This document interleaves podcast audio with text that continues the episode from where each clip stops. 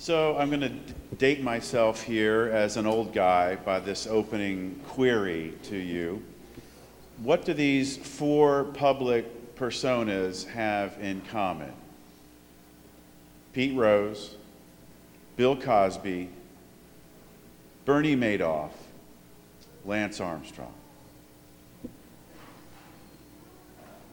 Yeah. They were great and then they were corrupted by themselves.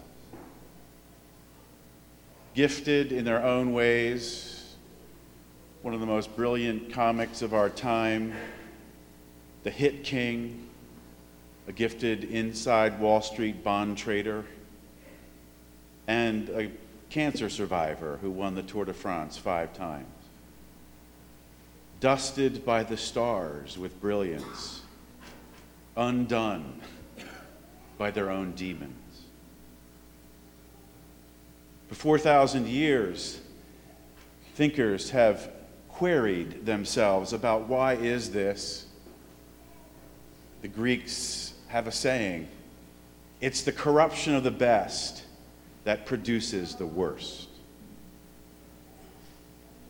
The church understands this, this realism about our nature gifted to do good, we sometimes willingly choose to do bad. The church calls this the doctrine of what?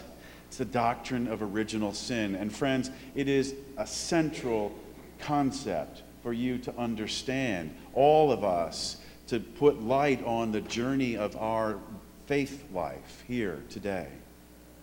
There's something we know if we're honest about ourselves, in our deepest heart of hearts, in spite of our best intentions, there's something that's just off about us. Something mixed up inside. Something skewed. Now, we as Catholics don't agree with our Protestant brothers and sisters who say that we are, by our own choices, our own self interest, our own selfishness, we are what? We are destroyed by sin, said John Calvin. We are wrecked by it. Total depravity. No, we Catholics believe that we still possess intellect and will. They function, but they are now infected. They're broken. And so we have the Roses, the Cosbys, the Madoffs, the Armstrongs. We have you and me, all of us, right?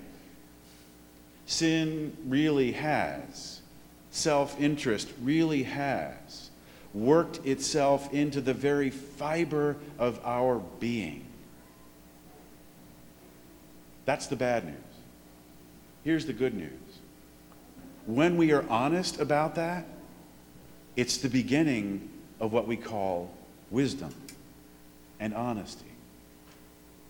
Or, as the great theologian C.S. Lewis says, relative to God, who are we?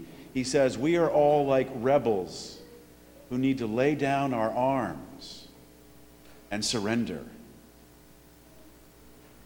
Or, as St. Paul says in that beautiful seventh chapter of the book of Romans, the good that I want to do, I don't do. The evil I don't want to do, that is what I do. That is Christian realism. And it is the beginning of a healthy, honest, humble self understanding. But here's the problem throughout human history we deny that teaching, that doctrine. And we want to pretend that in spite of it all, we somehow really are good people and that we really can improve our lives and the world. And we look around philosophy and economics and politics, and we could summarize all this denial of the truth about ourselves as what some call the myth of what? The myth of human progress. If we just reform ourselves, our economics, our politics, enough, or individually, if we just shift our consciousness enough, if we become mindful enough, attentive enough, we can help ourselves out of that fundamental illness that we all have. The doctrine of original sin is a great gift to us by the Holy Spirit. We realize that if we can indeed improve our lives through progress and self help and education and discipline and working out and diet and all of that, then in reality, we don't need God, do we? Because we put ourselves in the place of Him, don't we? Jesus then devolves into just a nice teacher, a self help guru. All three of our readings this morning want us to focus like a laser beam on this fundamental reality of our lives that we all, at the end of the day, will choose self interest over the common good because of the very freedom that God gives us. Our first reading has it right out of the blocks. It's the book of what? It's the book of wisdom. And the book of wisdom wants us to see clearly that there is what? There is wickedness. And that we are beset by it. And that when we see people who are attempting to do the right thing, to be good people, if we're honest with ourselves, that first reading describes us. There are times when we find good intentioned people offensive to us. Or, as this first reading has it, let us beset the just one because he is obnoxious to us. Think about it for a moment. Think of the times in your own life where someone who was good just bugged you. The goody two shoes, the Boy Scouts, the moralist. If we were really right and good and true and aligned with God's plan, we would celebrate those people, wouldn't we? As Father Robert Barron points out. But we don't. They bug us just a little bit if we're honest.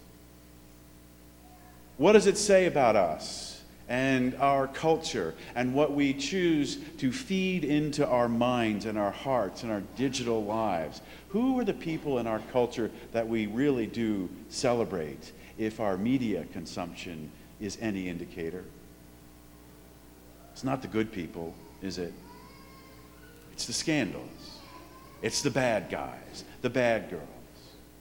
Look at the pop charts. Look at the current songs, the current videos. What does it say about us? There's part of us that really is aligned to the worst in people because that will, that's what we spend our money and time on. So it's a good question for us all this morning to ask ourselves who, when we are honest about ourselves, if we really pay attention to ourselves, who are the people that bug us when they do the right thing? Who are the people you don't like? Who are the people that you find obnoxious? Chances are, as Ignatius of Loyola will show us, if you chase that down in reflection and examination of conscience, it will tell you something about your heart. The second reading this morning, the book of James, again, does not let us off the hook of this call for Christian honesty. What is it that he's pointing out? It is the price that we all pay for selfish ambition. There it is again. Pete Rose, Bill Cosby, Bernie Madoff, Lance Armstrong. What happens with selfish ambition when it goes unconscious, when it goes asleep, when we become forgetful about our truest selves? We become people, James says, who are filled with what? Jealousy, envy. Because we are all, again, wired for freedom that we tend to misuse. That is simply the reality about our lives.